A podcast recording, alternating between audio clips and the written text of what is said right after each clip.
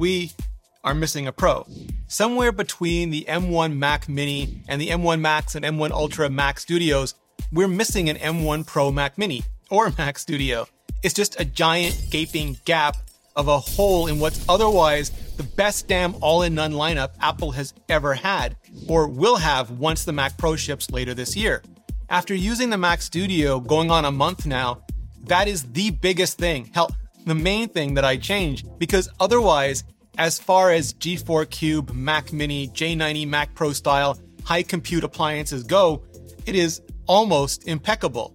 Almost. Because if I were to peck, in a perfect world, I'd like to see Apple use more of those double I/O controllers in the M1 Ultra model to really just plus out all of those ports.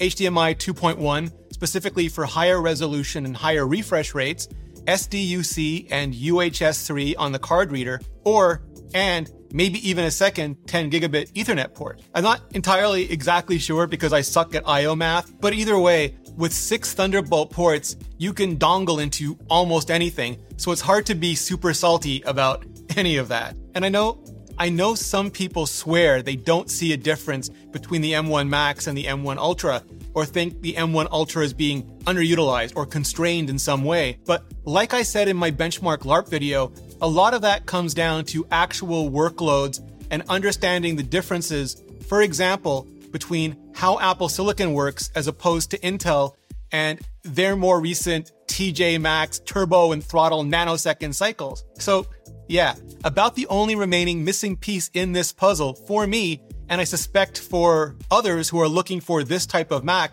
is that ongoing lack of a Pro option. We have M1 Pro and M1 Max to choose from for the MacBook Pro, but M1 Max and M1 Ultra in the Mac Studio. No M1 Pro in the Mac Studio or Ultra in the MacBook, but that would just melt or look like an Asus or whatever. Topic for a future video. I still think many people, most people, will be perfectly fine with the M1 Mac Mini. Even if you're worried about future proofing, you can wait for the M2 version for slightly better single core speeds, increased efficiency, and better graphics. But unless you're planning to radically escalate your workloads in a few years, 16 gigabytes will still do you. And if you are, you should consider radically escalating your Mac in those few years as well, especially because in an ideal world, it would pay for itself at that point anyway. But there are people who legitimately do need the extra memory, extra performance cores, and extra graphics cores that M1 Pro offers, or just the extra ports, specifically if they want to drive extra displays. And right now, the next step up that can handle all that is the M1 Max Mac Studio, which is less of a step and more of a leap. And sure, we can argue among friends as to whether a more limited M1 Pro Mac Mini or a more expensive M1 Pro Mac Studio is the best Goldilocks in the middle here, but I think we'd all agree we need something here. So fingers crossed those reports of an M2 Mac Mini Pro pan out at the very least. For the studio display, despite all the complaints I keep hearing from people who were never actually in the market for a 5K native pixel resolution display, I think Apple mostly delivered on what the people who were actually in that market really wanted, namely 5K at native pixel resolution in an enclosure that is not just a bunch of less than fantastic plastic. And Apple still has to fix the camera because damn, it's the exact same hardware as the iPad 9, so it should function exactly like the iPad 9. But beyond that, I would personally have preferred if they had just stuck with the 1080p wide angle from the iMac and not gone with the 12 megapixel ultra wide angle like the iPad, because center stage is fun and is absolutely one of those only Apple features that justifies slapping an A13 chipset into the display in the first place.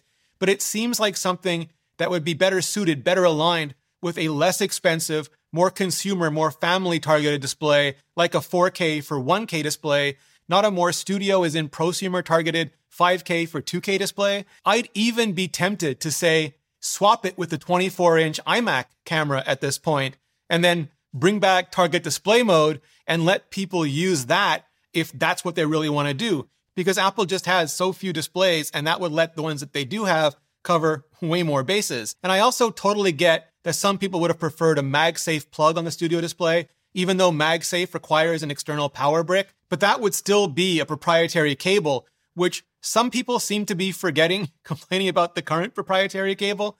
but the added utility would just make it a way better trade off. And personally, I am just always going to lean towards MagSafe all the things anyway. I would also love to see HomePod style stereo pairing for those who do want a two display setup and could benefit from the wider virtual soundstage. It's super niche, but it would be super nice. But I would all caps, just all caps, love to see a huge simplification in the stand situation. The engineering on the height adjustable stand is ludicrously good. It's just super tough to justify a $400 stand on top of a $1,600 display. It just comes off looking all shades of over engineered for something that's not marketed as pro, but as studio. And I really don't want the ID team to cut me with what I'm sure are supremely elegant bead blasted aluminum coffee spoons. I just think, you know, in terms of Apple being Apple, it's totally fair to ask why not just one stand, one way simpler height adjustable stand that can do it all? What would be more quintessentially Apple than that? But after a month of daily use, I personally just still don't care that it's SDR and 60 Hertz. Never mind, Apple would need to use display stream compression to push HDR 120 Hertz up a Thunderbolt cable anyway. And there's currently no HDR 5K 120 panel in production for it to even plug into. Those would both result in an increase in price that just really isn't justifiable for this display's target market, namely Apple developers and designers and creative pros outside high end video pros, because that's the Pro Display XDR market. And I imagine we'll be seeing exactly those features more or less in the next generation Pro Display for a price. I mean, I'd love 5K for 3K, but I fear it's going to be 7K for 7K this time. Yeah, I would love to be wrong about that. But either way, I can't imagine that much mini LED is going to come cheap at all.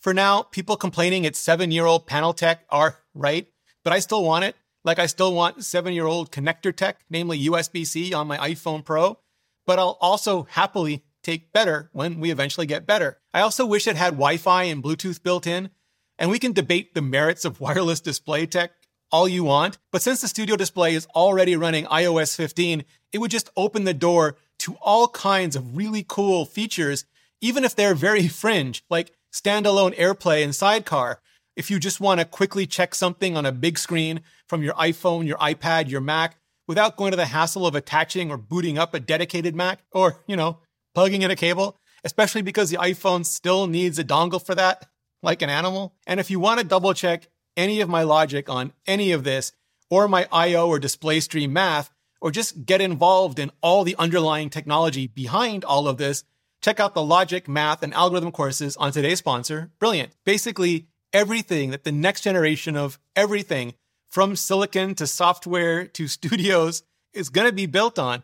Also, science, computer science, physics, quantum mechanics, game theory, and so much more. Because Brilliant is the online interactive STEM learning platform with a growing catalog of courses specifically crafted to help you learn concepts by working through them yourself in a visual, hands on way. And all the lessons are thoughtfully broken up into bite sized pieces so you can learn at your own pace, anywhere, anytime, zero pressure. Like, have you ever wanted to learn to code, but you were put off by all the overly complex traditional computer programming cruft? Well, Brilliant has actual, fun, interactive challenges that let you shift blocks of pseudocode around, receive immediate feedback, and get results. You feel like you're solving puzzles, even gaming, but the whole entire time, you're learning how algorithms work. And once you learn that, coding becomes way less intimidating and way more accessible. Because here's the secret everyone starts somewhere, everyone. And you can get started right now, here, today, for free. Just visit brilliant.org slash Ritchie or click the link in the description. And the first 200 of you will get 20% off Brilliant's annual premium subscription. Just click the button on the screen or go to brilliant.org slash Ritchie. Clicking on that button really helps out the channel, and so does hitting up this playlist for my full review and follow up on the Mac Studio, M1 Ultra, and so much more. All the details, all the inside info, all for you. Just hit up this playlist, and I'll see you in the next video.